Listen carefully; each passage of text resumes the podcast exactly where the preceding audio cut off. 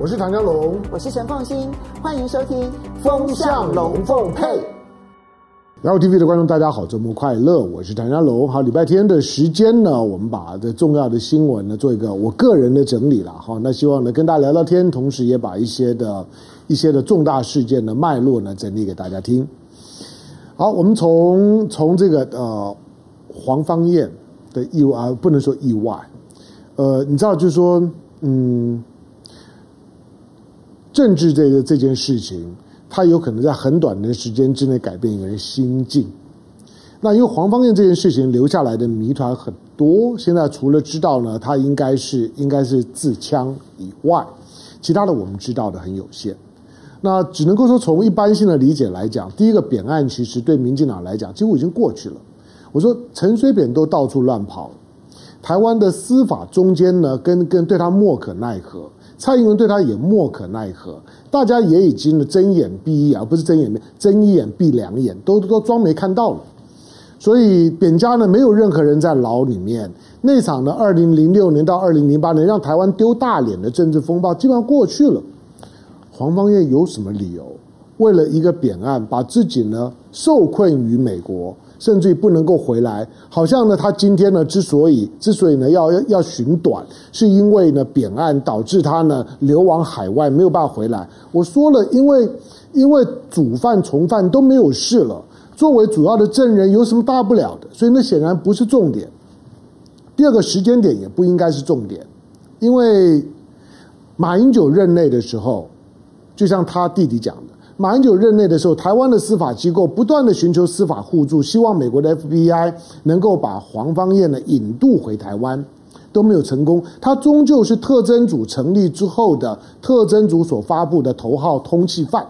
所谓头号，不是说他犯了多多重的罪了，他只是那个扁家弊案当中里面必须要补白的那个关键性的人物。他这个人走了之后呢，扁家弊案当中呢有很多的。有很多的关键性的内情，就由陈水扁一家人说了算了，就没有就没有任何的关键性的证人，要调查都无从调查起了。好，那换句话说，也不是也不是时间点的问题。马英九任内他都没有没有寻短啊。马英九任内的时候，甚至很多人拍到黄黄芳彦在美国的活动的情况，看起来还蛮 happy 的。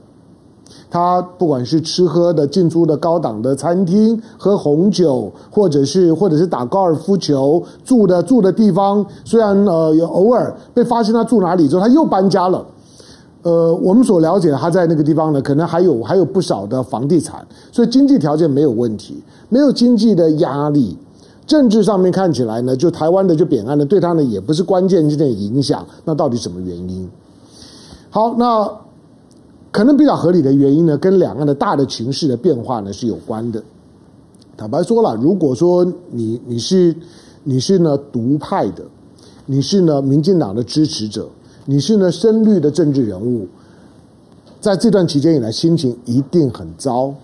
十一月三号当当的呃美国的选举的选举的开票告初步的一个段落之后，大概知道呢特朗普在绝大部分的州几乎呢都将落败。几个关键的摇摆州也讨不到便宜，特朗普呢可能，川普可能要下台这件事情，对于呢台湾的所谓川粉们来讲，台川粉真是大崩溃。台川粉的力量不小啊！我们之前讲过，就是说一月六号攻进美国国会山庄的一一群人里面呢，就有不少的台台川粉。你还记得那张照片，摇着中华民国的国旗，他可不是呢，他可不是呃呃认同中华民国，而是呢在台湾没有一个呢相对的旗号。所以呢，所有呢在海外要表达台湾立场的旗帜，仍然很多习惯拿着青天白日满地红，虽然。很多人说现在呢，现在是呢，现在是呢，青天白白日呢满头包。那这个青天白日满头，就是告诉你说，那样子的一个抗争活动里面，台湾的川粉的失落感是非常重的，以至于攻进国会山庄人里面有一批呢是表面上是华川粉，但其实呢台川粉是主力。好，那但是这样子的一种的失落感的渲染，其实对许多海外的海外的台派人物来讲的情感伤害是很大的。我当然不能一口一口认定，就是说这就是呢黄芳彦寻短的原因。可是呢，许多呢一生当中的信念，到了这一刻，你看到呢台湾的民进党政府，你看到呢台湾的民进党的政治人物，你看到台湾的独派，你看到的台湾的就反川就挺川灭共的这些呢这些川粉们的那种的失落感，请问黄芳彦的失落有什么意外？尤其呢，在美国的台派的政治人物，其实这段节期间，我在呢美国的这些华人群组、台湾人的群组当中的活动，这些台派的、台派的这些的这些的呃，在美美国的台派的民众，其实这段期间心情呢都很 down，都觉得台湾最好的光景可能已经过了。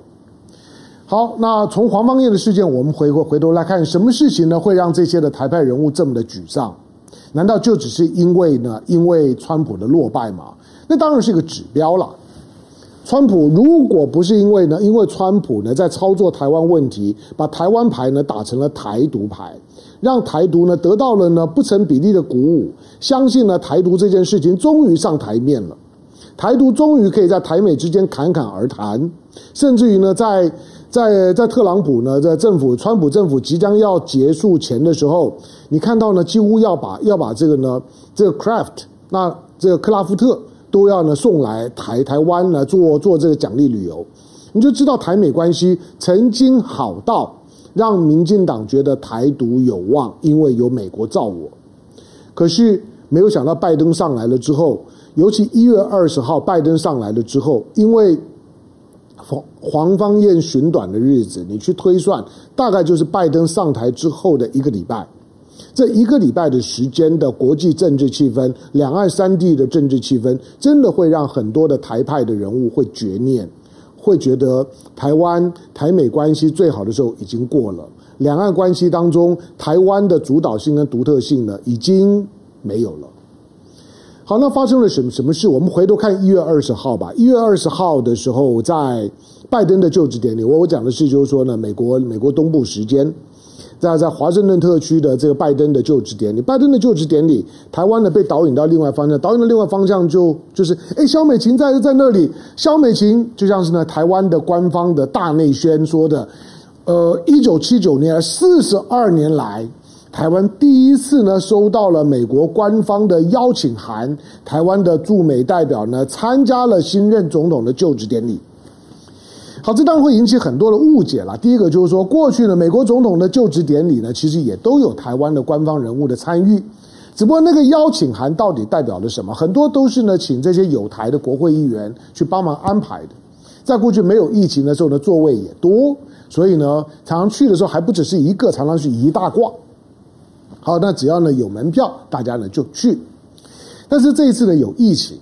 那肖美琴呢，尤其呢在在就职典礼前的两三天的时候，台湾的外交部呢都还不断的对媒体放送说，今年的情况很特别，我们可能没有没有办法呢参与，没有邀请函。好，所以呢，当肖美琴到的时候呢，我个人是怀疑，就背后呢，其实呢，故意是在故弄玄虚了。我认为我们的外交部门、我们的政府部部门，为了营造某种的悬疑感，在肖美琴到底能不能参加拜登的就职典礼这件事情当中，玩了一场的故弄玄虚的把戏。那好像呢，先先先制先制造一点，就是说没有办法参加，然后突然间呢，又出现带动了一波的小高潮，转移了一些的焦点。因为民进党最近需要转移的焦点确实很多，包括国内的疫情。所以呢，在一月二十号的这样的一个就职典礼当当中来讲呢，玩了一些的把戏。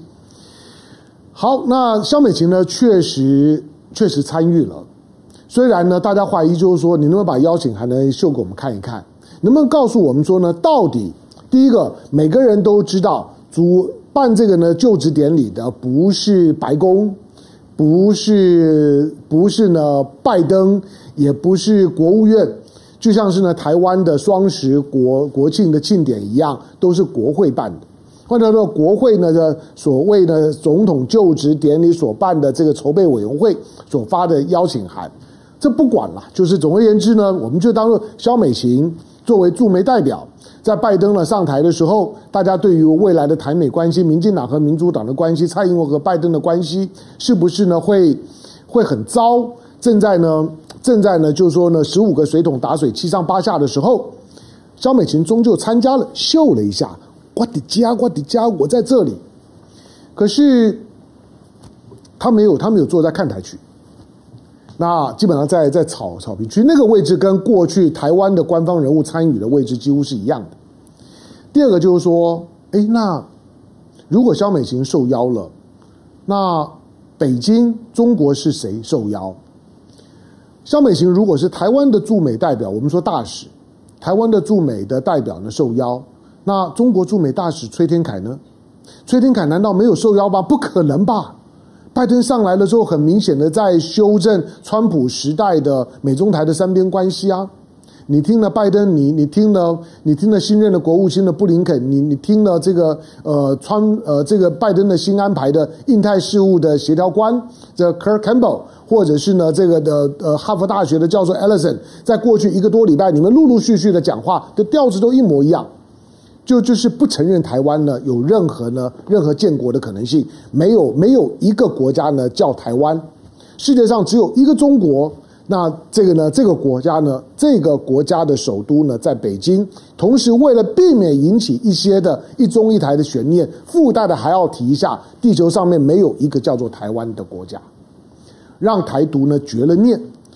好，那既然是这个样子，那那崔天凯有没有有没有参加拜登的就职典礼？看起来是没有。我我查了大陆方面的所有的这相关的资料，呃，没有。崔天凯呢，只有在拜登就职之后，崔天凯呢以中国驻美代表的身份呢，在 Twitter 上面呢发表了祝贺。但是这个祝贺呢，也也代表了某种的期许。然后呢，再隔了几天的时间呢，你就看到呢，第一个大陆方面呢发发表了那二月一号杨洁篪讲话。国务委员杨洁篪就对的对美的一把手呢，杨洁篪要要讲话。这个消息出来之后呢，隔一天你就看到了呢，中国呢驻美代表崔天凯，那接受呢中国的央央视中国大陆的央视的访问，接受央视的访问的时候呢，开始呢为接下去的中美关关系做各种的铺陈。好，那崔天凯当然呼吁，就是说呢，把中国当做假想敌呢，就是一个战略错误。把中国当做假想敌，不只是战略错误，而且对中美关系来讲绝对没有好处。好，这是崔天凯的调子。那崔天凯呢？为什么没有参加就职典礼？我想那个那个逻逻逻辑，如果稍微了解呢，北京思维的，如果你对你对北京如何去思考两岸关系，以及如何在国际社会当中呈现两岸关系，崔天凯不参加这件事情，当然反衬了。就是在这一次的拜登的就职典礼来讲，看起来筹备委员会。对台湾确实做了某种的示好，让萧美琴可以参与。可当肖美琴参与了之后，你就不要指望崔天凯参与，因为今天的北京无论如何都不会在国际社会上面让任何的国家、任何的媒体有两个中国或者一中一台的想象空间。换句话说，两个驻美的代表，他绝对不会在同一个空间里面出现。因此，当崔天凯，只要我崔天凯知道你肖美琴会来。而且会呢炫耀某种的官方邀请的身份，我崔天凯一定不会到。何况呢，眼前呢崔天凯的缺席，我认为那也是一种的姿态，让拜登知道，就是说今天呢中国对美国没有这么的饥渴，中国对于拜登上台这件事情，没有那种好像呢大汉之望云逆，好像以为呢拜登呢上台了之后，那对中国来讲呢是多么大的压力是释放。我认为中国在操作这件事情，不要让拜登以为。今天中国是高度的期待呢，拜登时代的到来。好，那崔天凯虽然虽然用 Twitter 的祝贺，然后呢，接下去呢就开始呢铺陈呢杨洁篪的讲话前的呃中美之间的气氛的酝酿。可是中国呢不只是不让拜登呢产生一种呢对于中国有关拜登上台的这种的乐观期待的幻觉，同时呢中国呢还还做了几件事情。中国大陆做的做的几件几件事情里面，包括了就是说呢，像解解放军的军机的试探，解放军的军机的试探，对于罗斯福号航母战战斗群穿过巴士海峡进南海这件事情，你会看到呢，解放军的军军机用非常高的姿态，在呢五天的时间之内呢，三大批批次呢进到了台湾的防空识别区，那个呢是表示，就是今天不管你谁当美国总统。谁在美国主政？今天的解放军，今天的大陆呢，在面对两岸问题的时候，没有什么跟你谈判妥协的空间，该做的事情呢就一定做。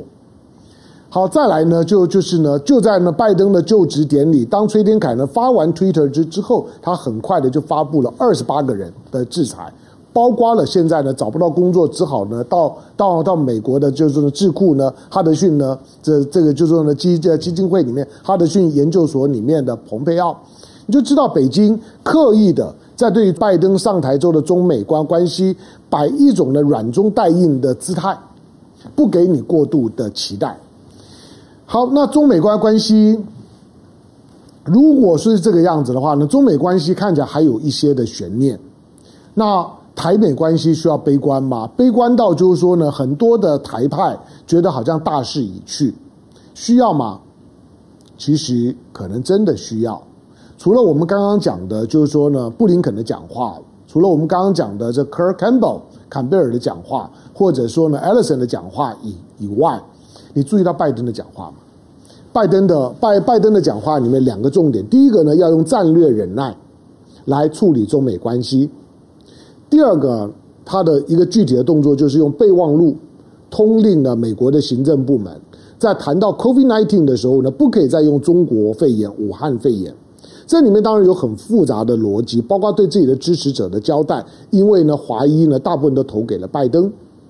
第二个呢，当然他对他重返国际社会，要参与 WHO 的框架，领导这个国际社会，就必须遵守 WHO 的标准的规范。第三个，当然了，这也是呢，对于对中国在释放呢某种的正面善意的讯息，让中国中国觉觉得最少美国的官方不再会有像川普一样刻意的歧视性的口吻。你记得川普的那张的照片吗？媒媒体拍的，当那张照片我认为是刻意拍的。川普在面对媒体记者会的时候，拍到了川普的演讲稿上面有一行字呢是被划掉的，然后川普自己写了字在这上面，划划掉的呢是 COVID-19 Corona virus，川普呢把它划掉，特别在上面写上了 China Virus。好，那换句话说呢，拜登在告诉你说，我不会这样做，我我不会呢纵容这种的系统性的歧视的语言，在我当总统的时候不会再有。这些当然都是很很多的善意，可现在大家都在看说，那实际上面呢，中美关系之间的改善呢，要怎么观察？两个重点，只要这两个这这两件事情都发生了之后，那台派的崩溃才会呢真正的崩溃到呢无可修补、体无完肤。第一个先先看，先看中美之间呢，之前呢被关闭的两个领事馆呢，何时重新开放？大家记得呢，特朗普呢在二零一九年的时候呢，关掉了什么？关关掉了关掉了中国呢驻休斯顿的总领事馆。然后关掉了之后呢，那中国呢也采取了报复的措措施。那中国做了什么？中国呢就把美国驻成都的总领事馆呢也关了。那两个都是很标准的政治动作了。它除了制造呢双方双方的外交领事业务方面的一点的麻烦干扰以外，其实没有什么太大的意义，就是政治表态。故意要去丑化对对方，而中国大陆也采取报复性的对等的动作。中国大陆没有扩大，中国大陆只是对等的报复。那接下去呢，就看崔天凯都已经喊话了，如果双方面要有善意，先把领事馆重开吧。当然，从他一个中国驻美驻美大使的身份来来讲，觉得因为呢总领事馆是他管的，那就先把先把总领事馆打开啊。休斯顿总领事馆应该重新运作啊。同样的呢，成都总领事馆也应该重新恢复运作啊。如果这两个领事馆重开，你就知道中美之间的政治上面的之前已经呢被封死的那道墙呢被打破了。第二个更重要，你要知道中美中美之之间的这种的情绪性的渲染，跟某种的这种的这种的仇恨感的升高，总领事馆呢还是后来最早是从华为开始的。华为呢，它不是贸易战的逻逻辑，华为呢是一种的。呃，用商业、用安全呢所包装的商业逻辑，换句话说呢，他他就是呢，见不得呢，中国在五 G 的时代呢，取得了商业上面跟呢全全球的通讯系统上面的领先跟绝对的垄断的优势。所以，当华为在五 G 遥遥领先的时候，美国呢无论如何都要让华为死。从特朗普、川普的角度来讲，就是这样。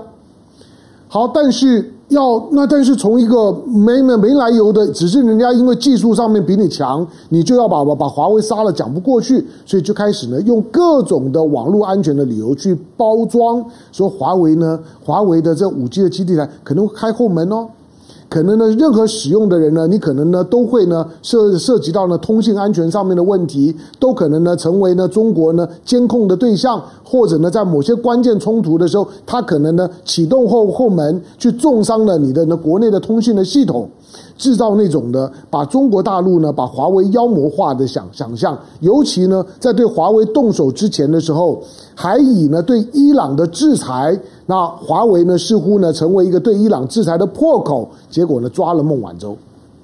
因此孟晚舟到现在还在当人质，华为呢到现在呢还在呢被打压，华为的手手机上面呢连连连 Google 呢都没有办法放上去，那华为什么时候解禁？坦白讲了，就是今天美国就算呢不主动的解禁华为，我认为华为的危机也都已经过了。你看到巴西，你看到法国这些的国家陆陆续续呢在为后拜登时代他们如何去处理华为呢开始预做准备。可是呢从政治的角度来讲，终究大家在在看孟晚舟什么时候回来？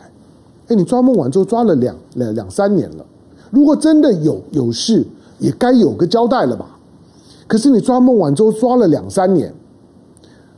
川普呢透过加拿大软禁孟晚舟，软禁到现在为止，孟晚舟到底犯了什么罪？需要你不断的持续性的软禁的侵害人权的方式处理？除了政治上面呢要去掐着华为卡华为的脖子之外，还有什么理由？好，因为时空环境的转转变，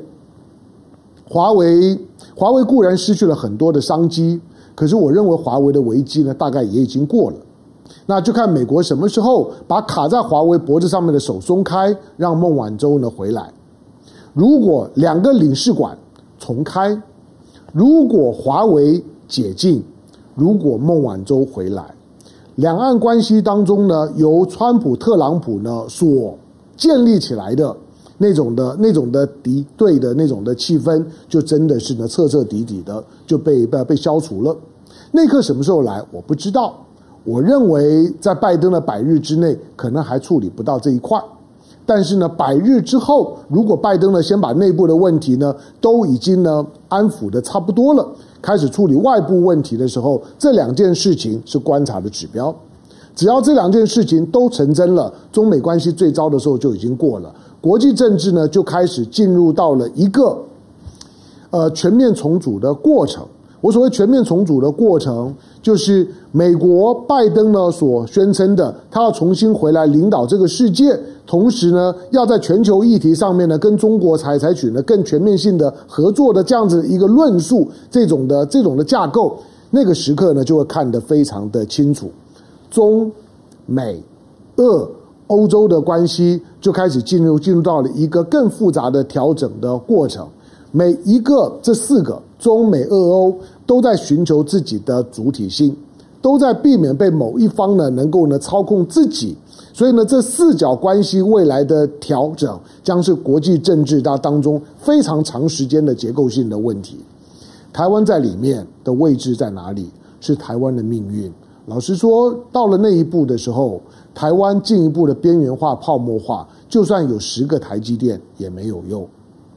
感谢收看今天的雅虎 TV，周末快乐，下回见，拜拜。